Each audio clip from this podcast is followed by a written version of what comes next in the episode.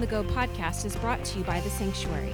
For more information, please visit www.thesanctuarychurch.com.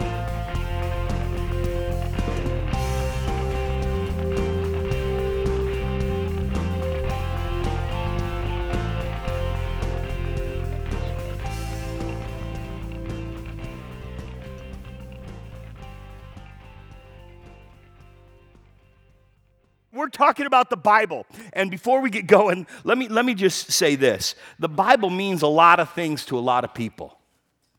The word Bible essentially just means foremost authority on a specific topic. So if, let's say, you're a cyclist, right, you'd buy this Bible. You'd the cyclist training Bible, right? That's your Bible, right? If you're a cyclist, you want to know what's the best way to inflate those tires and what pound they should be at and you know, what kind of tires you buy and what seats and all that other stuff and how tight should you have your suit so it doesn't chafe. I don't know. Anyway, you're a cyclist, that's your Bible. But what if you're like a foodie? If you're a foodie, there's this, the Flavor Bible. I'm like, what? The Essential Guide to Culinary Creativity. Man, I'm like, show me the flavor, right? But then there's this one, the Herb Bible. I'm like, and now somebody like, there's a whole bunch of millennials that are like, herbs? I'm into herbs, right? Okay, not that kind of herb, okay? But for us as Christians, right, yeah, they're like, people are like, Pastor went there today. I did. I went there today. We follow the Holy Bible because you know what we're interested in? I'm interested in what God has to say about my life. I want to understand who He is. I want to understand why I'm here. A lot of people think, you know, well, I'm here because, well, I'm here to do my job. There's more than that. So we're going to dig into a series this morning. Open up your apps. If you don't have the notes, raise your hands. I want you to fill in some notes because I want you to walk home. I want you to take home some scripture with you this morning. There's a lot to be said here. Ushers will have those for you. If you raise your hands, I have them in hard copy. If you have the church app, open it up. We're ready for you. You can get it at the App Store or Google Play. Go for it. Get that on your phone. Get that on your tablet because then some people just are not note takers like this anymore. They're like, well, I got my phone with me all the time. And so we have a lot of people that are doing their notes off of their mobile device. So we're going to start this series. We began it last week, and I began the series by introducing a concept that I actually stole from Winnie the Pooh. In the original story, Winnie the Pooh is staring at a jar of honey. And in it, he's like, well, how can I be sure that this really is honey? And so he's looking at this jar, and he tears off the label, and he says, well, it looks like honey, okay. And then I don't know if I'm sure about that, so he opens it up. It still looks like it. So he tastes it. He says, oh, this is honey for sure. Well, I'm kind of trying to take the same approach, just simple. It's not difficult to take a look at this and realize this is God's Word. So here's the three questions that I got out of that picture watching Winnie the Pooh do that. Does the Bible claim to be God's Word? Does it? What does it say on the label? What does it say on the label? What does it say about itself? When I look at it, I go, okay, well, this is what it says. And then the second question, does it seem to be God's Word? What does it look like when you look inside, when you turn these pages? Does the Bible look like something only God could have written? And then last question is, does the Bible prove to be God's Word? That's where I think a lot of people struggle. We're going to be dealing with that in this series. What does the Bible taste like? Because how can you really taste that? Is there a way to personally experience the Bible? I believe that there is, and that's what we're going to be doing. Last week, while looking at what the Bible claims to be, that first part, I discussed how we understand God's written or spoken self-expression as the Word of God. That's what we talked about last night, the Word of God, lowercase w. But then the Bible also speaks of the Word of God, capital W, uppercase W. Look at the way John's gospel begins. In the book of John, the good news of John, there are four good news books. John chapter 1 starts like this. John chapter 1, verses 1 through 3. Listen to this. In the beginning, the Word already existed. Oh, so they had a Bible way back then? Before God said, let there be light, there was already a Bible? No. This is a different word. Watch this. The Word already existed. The Word was with God, and the Word was God. I'm like, wait a minute. I thought the Word was a book. We'll get there. Hold on. Come with me. He existed in the beginning with God. God created everything through Him, and nothing was created except through him. And then skipping down to verse 14, look what it says here. He gets better. The Word became human and made his home among us. He was full of unfailing love and faithfulness, and we have seen his glory, the glory of the Father's one and only, what? Son. So now we understand, wait a minute. So John is describing Jesus as the Word, capital W, Word. Apparently the Word isn't just an it. The Word is also a he. And today I want to look at that together with you. You guys ready for that little trip? We're going to take that little trip together.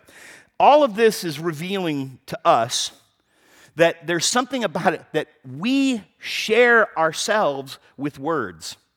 Words have a way of disclosing our thoughts, our intentions, our character. That's what words reveal us. We are like this because the one who created us is like this. In Genesis chapter 1, God reveals himself through words. And most of all, God reveals himself with the Word that we just talked about, the W, the capital W, Jesus, the Christ. That's how God reveals himself. The writer of Hebrews puts it this way, Hebrews chapter 1, verses 1 through 3. Long ago, God spoke many times and in many ways to our ancestors through the prophets. And now in these final days, he has spoken to us through his Son. God promised everything to the Son as an inheritance. And through the Son, he created the universe. Listen to this. Is that the end of it? I thought there was a little bit more. Okay. This is God talking. He's saying, listen, you got to hear this. I revealed myself before, right? I had all these things to say, but I have even more to tell you. The Son, Jesus, radiates, listen to this, God's own glory and expresses the very character of God. He sustains everything by the mighty power of his command. And when he has cleansed us from our sins, he sat down in the place of honor at the right hand of the majestic God in heaven. This is beautiful. It's just beautiful. And I hear this, and do you notice those two stunning phrases? Jesus radiates God's glory. He expresses the character of God. It's beautiful. This is who we discovered. This is who we found out. And Paul writes it to the church in Colossae, right? He writes this letter way back. It's called Colossians. He writes it to this church. This is, by the way, where Philemon, that's another book back there. Paul wrote a letter to this guy named Philemon. Philemon lived in Colossae. Colossians 1:9 says this, "For God in all his fullness was pleased to live in Christ." See, when I see this, I see these things that John writes, that Paul writes, I think, oh, so if I want to discover who God is, I got to look to Jesus. But a lot of people have separated those two things. Oh, God is a mean kind of ogre. He's waiting to zap people, but Jesus was loving.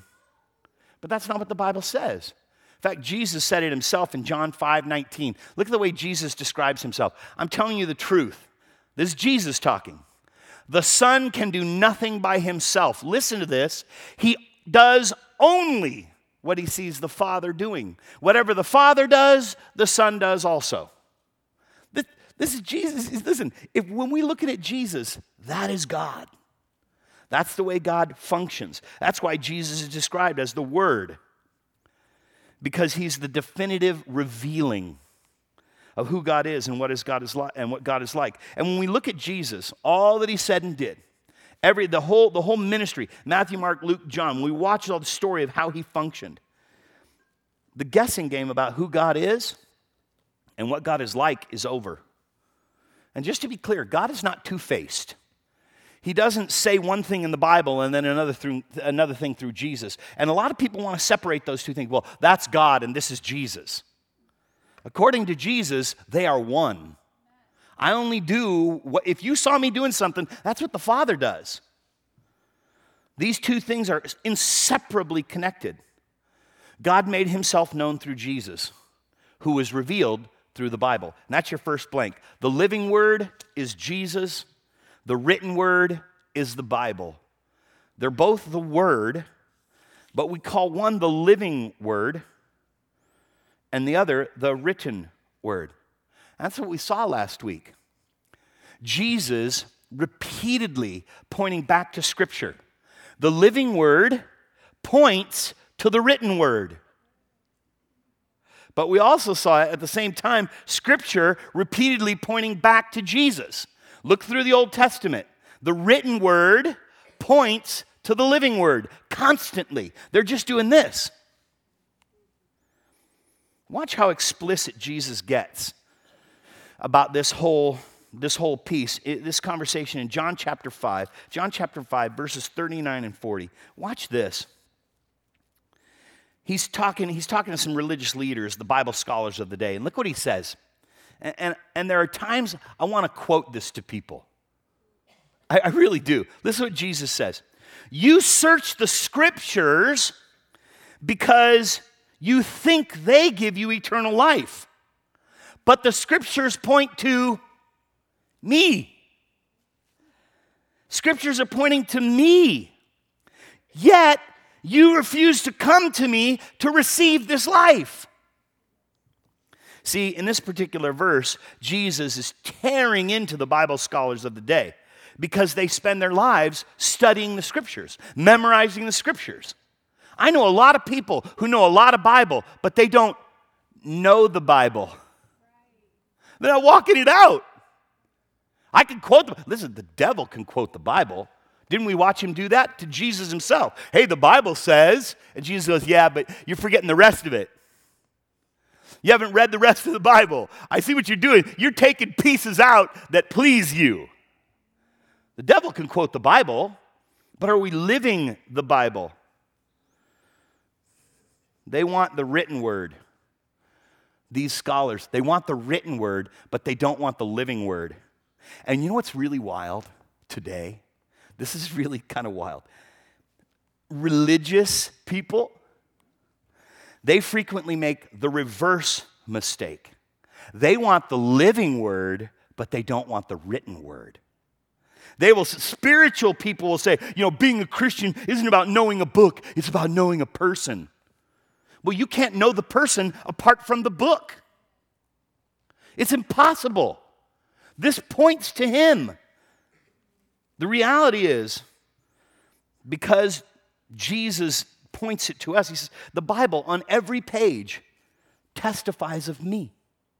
You want to know how I function. You want to know what I'm about. Yeah, well, I have a personal relationship. And here's what people often do. Well, my Jesus, I go, oh, there's the red flag every time. When people make him their personal Jesus. Well, my Jesus wouldn't say that to me. Well, unfortunately, the Jesus of Scripture would say that to you. And we've got to bring those together. Because any other Jesus is a Jesus of our own creation. We've worshiped stained glass Jesus. We've worshiped dashboard Jesus. We've worshiped bobblehead Jesus. We've got all kinds of Jesus. But I have to follow the Jesus of Scripture. One of my favorite authors is named Brennan Manning, and he said this: God made man in his own image, and man returned the compliment. We made God in our image. And we often make God in our image. When we do that, he winds up being a fussy, rude, narrow-minded, legalistic, judgmental, and unforgiving and unloving as we are. And that's not God. At least that's not the God of Scripture. That may be the God of your making. That may be the God of their making. But it's not the God of Scripture, because Jesus revealed the God of Scripture. He says, you want to see God? Take a look at this. I'm the window. Look to me and you'll see God. When you see me, you see him. Here's another connection between the written Word and the living Word. Both are fully human and yet fully divine. Let me tell you that again. There's the connection between the written Word and the living Word. Both are fully human and fully divine. The written Word never denies its humanity. Human beings have written all of this down. Each writer has a distinct personality. They have experiences and their own personal styles of writing. And as a result, it speaks to us where they're at. There's no unfeeling or robotic dictation. It's not like God said, okay, I'm just going to do a matrix download, and you're just going to say what I want you to say. The humanity of God, it's evident on every page, and yet the Holy Spirit worked in and through each writer to ensure that the words being written down were fully truthful. And at the same time, the living Word, Jesus, never denied his humanity either. Never, not once. In Jesus, God reveals himself to be the one who understands, who empathizes and sympathizes with our frailty, with our failures, with our temptations. He goes, I understand. I know what you're going through because I've been here. That changes everything. I've walked in the same stuff. Again, Jesus was clear about his humanity. He said, my humanity doesn't take anything away from my divinity. In John chapter 10, he said, the Father and I are one. We're one. Even though you see me walking around in flesh, even though you see me eating fish, even though you see me touching people, the Father and I are one.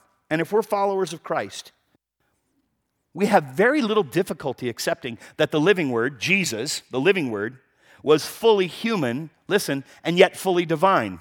Our problem is we can't seem to accept that the written Word is fully divine even though it was fully human. We go, oh, well, Jesus can do that, but the Bible can't do that. I don't trust all the writers of the Bible. They were probably biased. This person had their own, they wrote those things. This part of the Bible I agree with, this part I don't, because this person said it. I go, well, wait a minute. Isn't it silly to claim, people will say this, isn't it silly to claim that, that something as common as a book contains God's word? I mean, are you really saying that? I will never forget the first time I connected to that possibility. I was very young. The first time I heard it, I was born and raised a Catholic, and I was in a Catholic mass, and they said something about, this is the word of the Lord. And I went, dang, I want to be a priest. And then I found out they couldn't get married. And I said, I don't want to be a priest. Honestly, I heard that the first time I really connected, I was 7 years old, and I thought, that guy's, and because where I was raised, watch this, in my little world, we didn't have Bibles. I'd never seen a Bible of my own. I'd never touched a Bible. But what I heard that day was, that guy has God's word? I want to read what God has to say. I want that. I want to be able to touch that. It wasn't until I was 12 years old that someone handed me a Bible. Anybody remember The Way, the Living Way, right? The Living Bible. It was this green avocado and back in the 70s. Okay. And so they handed me The Way, right? I'm like, oh, you mean this is like what the priest has? Yeah. Oh. You know what my first response was? I'm not sharing this with anybody. That's what I learned. He kept it for himself, so I should keep this for myself. And then I started reading, and I go, oh, I got to give this thing away. And if God really is God, couldn't God communicate in a less run-of-the-mill way? I mean, really, a book? Well, sure, he could. In fact, he did. The Bible gives plenty of examples of how God communicated to us, speaking through dreams, visions, angels. At one point, a burning bush, and then a donkey. I mean, God can use me. Right there, that's where I go, all right, if God can use a donkey, I'm eligible, right? But God speaks, and he speaks to you too. You may not realize it. This is the next blank for you. God speaks to individuals by means of our conscience. That's what the Bible says. That you're going to be standing in line at the grocery store, and you're going to hear something. Pay for that person's groceries. You mean standing at a gas station and say, fill up that person's car with gas. You're going to hear it. And you're going to go, oh, I shouldn't have had that pizza last night. Clearly that wasn't God. God wouldn't want me to spend my money on that. But here's what Romans says. Romans chapter 2, verse 15 says this. They demonstrate that God's law is within their hearts, for their own conscience conscience and their thoughts either accuse them or tell them what they're doing is right. God is speaking to us. He does it all the time. We just kind of change the station. I'm not going to listen to that. What is that all about? Buy my neighbor tires? I'll never do that. But the Bible says that we're hardwired with a deep and inner hunger. There's something inside of every single one of us. We hunger for God. Ecclesiastes 3:11 says this. He planted eternity in the human heart. Nobody could tell me, I didn't know it was wrong. Yes, you did. Everybody knows what's right and wrong because eternity is inside of all of us. And we can say, I didn't know I wasn't supposed to do that. Yeah, we did. I didn't know I should do that. Yes, you did. We know what we're supposed to do. You know what? We're just tired of doing it. Honestly, that's why Paul encourages us, don't grow tired in doing good. He warns us. He goes, you're going to get exhausted doing the right thing. I don't want to do the right thing anymore. I want to do what I want to do. We just go, I didn't know. See the way that works? Inside the argument. Galatians, when Paul writes Galatians, he says, you're never free from this battle of doing what you want to do and doing what the Spirit wants you to do. It's a constant clash inside of me. But God says, you know what to do. And you've heard me say it, we know far more than we are willing to obey. We know what we're supposed to do. It's been determined where and when in history we live. Did you know that? You were here for a specific time. You were here for a specific purpose. You have something to fulfill while you're here. You better figure out what that is. I don't want to die not discovering my purpose. And so I sought after it. You know where I started looking? Right here. Look what the Bible says in Acts chapter 17. Acts chapter 17, verses 26 and 27. Everybody tracking with me? Awful quiet in here. I'm just making sure. All right, just making sure. Everybody's like, whoa, Pastor, simmer down now. Okay. Acts chapter 17, verse 26, 27. Listen to this. From one man, God created all nations throughout the whole earth, and he decided beforehand when they should rise and fall, and he determined their boundaries. His purpose was for the nations to seek after God and perhaps feel their way toward him and find him, even though he's not far from any of us. Do you know what your purpose is? To point people to God. That's our purpose. People are supposed to, listen, Jesus was the epitome of this. When you saw Jesus, what did he say? You saw God. When people see us, you know who they're supposed to see? God. They're supposed to look at you and go, wow, so that's the way God treats people.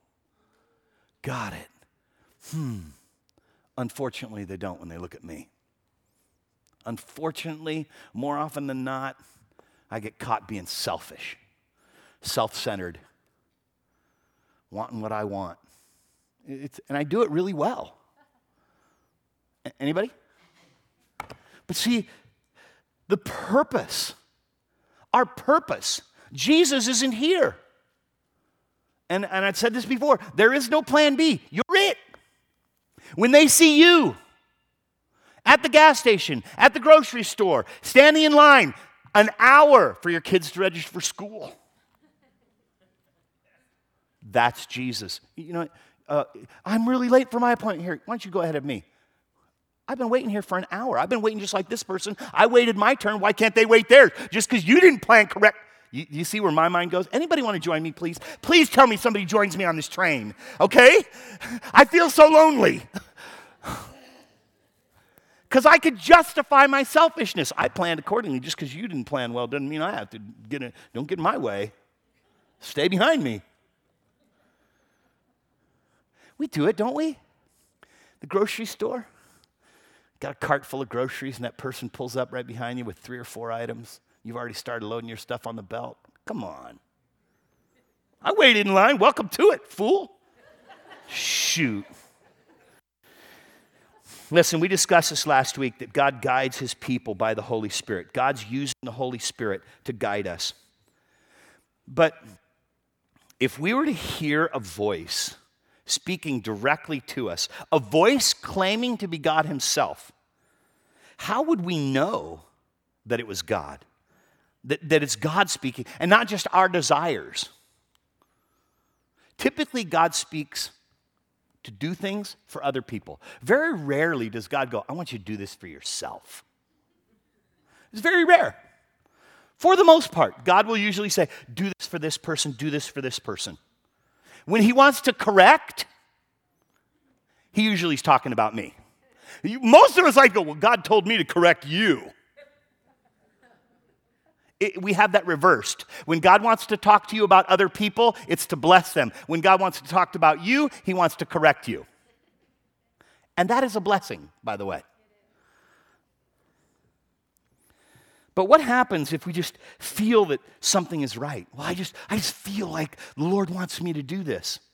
Could that be God guiding us? It could. But you know what? John addresses it for us. How many of you ever felt that? I just feel like that's what God wants me to do. I feel like God wants me to buy this thing. I feel like God wants me to get this thing. I feel like God wants me to quit my job and take this job. Anybody, you ever do that? I do that. How do we know if it's God? Here's what John says in 1 John 4:1. Friends, talking to all of us, don't believe everyone who claims to speak by the Spirit. Can I give you a personal pet peeve? When people throw the God card.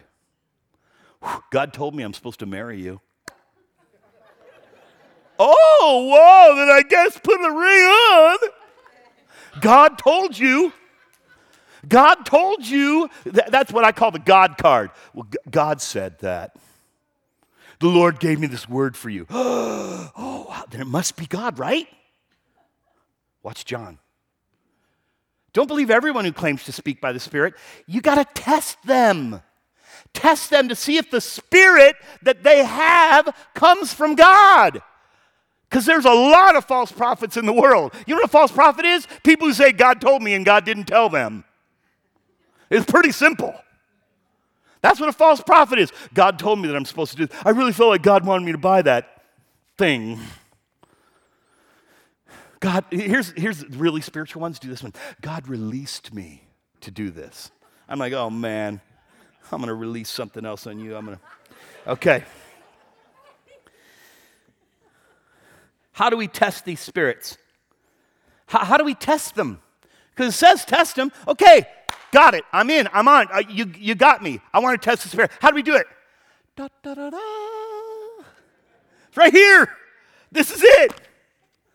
We measure everything against God's written word. If any voice chafes against Scripture at any point, then according to Scripture, they shouldn't be treated as from God. Again, God told me to marry you. God released me to do this. God wants me to do this. Well, let me pray. Listen, when you look at the church, when you look at our facility, anybody ever notice that tower over here on this side of the building? I had somebody come to me one day, and they had blueprints. And they said, Pastor, the Lord told me I'm supposed to live in the tower. I'm like, whoa. And he unrolled these blueprints. He had blueprints created and made that was going to be an apartment. I said, well, you know, the Lord hasn't told me that yet. And somewhere the Lord's going to tell both of us that's what's going to happen. It's not an apartment, by the way. See, these kinds of things happen all the time. That's one of the reasons why God gives us his communication in writing. This is your next fill in the blank. The Bible acts as a supreme court. It's a litmus test against any and every human claim to be speaking and acting as God's authority. That's what the Bible is.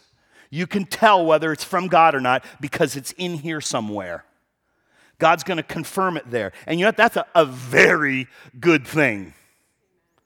If every person that claimed to have heard the words of God and acted on them, apart from any other consideration, you know what we'd have on our hands? Chaos. Well, God told me. Well, that's the way most of the world functions today. When you see religious conflict, it's because God told them one thing and God told them another thing. There's another reason that God has communicated in writing. That's your next blank.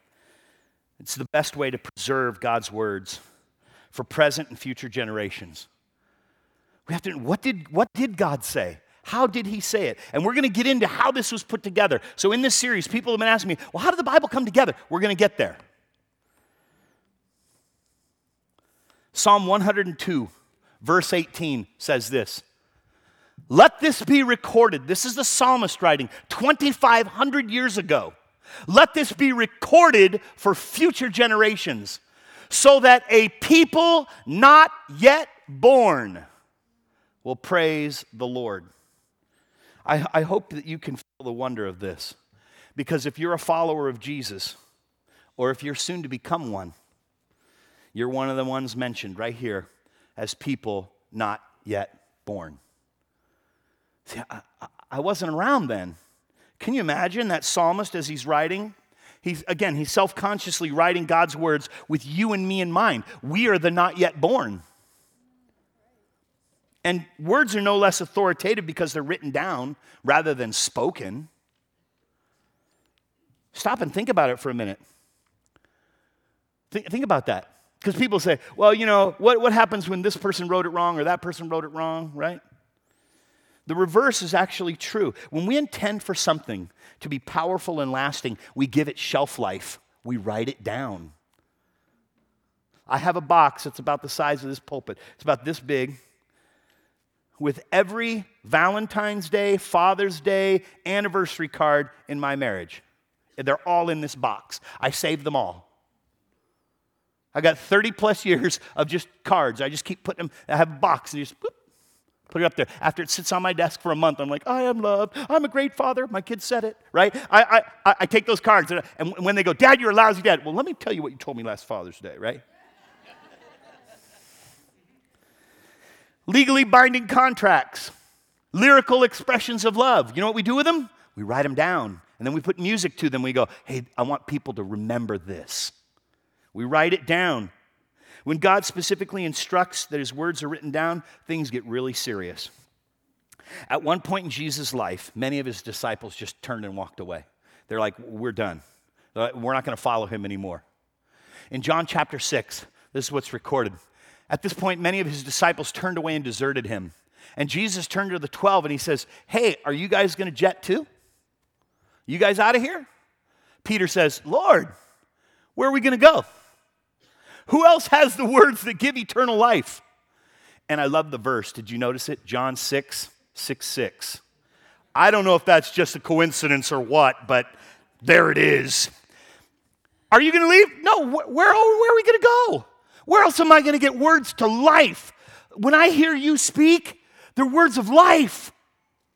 The words that give eternal life. I'm not going anywhere. But see, when we start reading this, we're like, it's too hard. I don't want to do that anymore. That's all these disciples were doing. The disciples turned away and deserted him because the things he said was too tough. Now, that's all terrific for those living in Palestine, right, 2,000 years ago. But what about, all those people, they're living then, right? But what about us? Is eternal life lost to us because we were born too late to hear those words? No. Do you know why? Because the same words of eternal life that they were talking about. See, he said, we're not going to leave you because you have these words of eternal life. Well, guess what? Those same words of eternal life were written down. Those words were written down. Imagine if they weren't written down. If Luke hadn't done his job, if Luke hadn't accomplished the purpose for which he was born, to point people to God, if Matthew, Mark, John had not written the words down, we wouldn't know. Without these words, we'd still be unreconciled to God the Father with nothing to look forward to except death, judgment, and hell. Without these words, we'd never have known about God the Son. These words told us how he died, how he was resurrected, and how he's coming again. Jesus is coming again.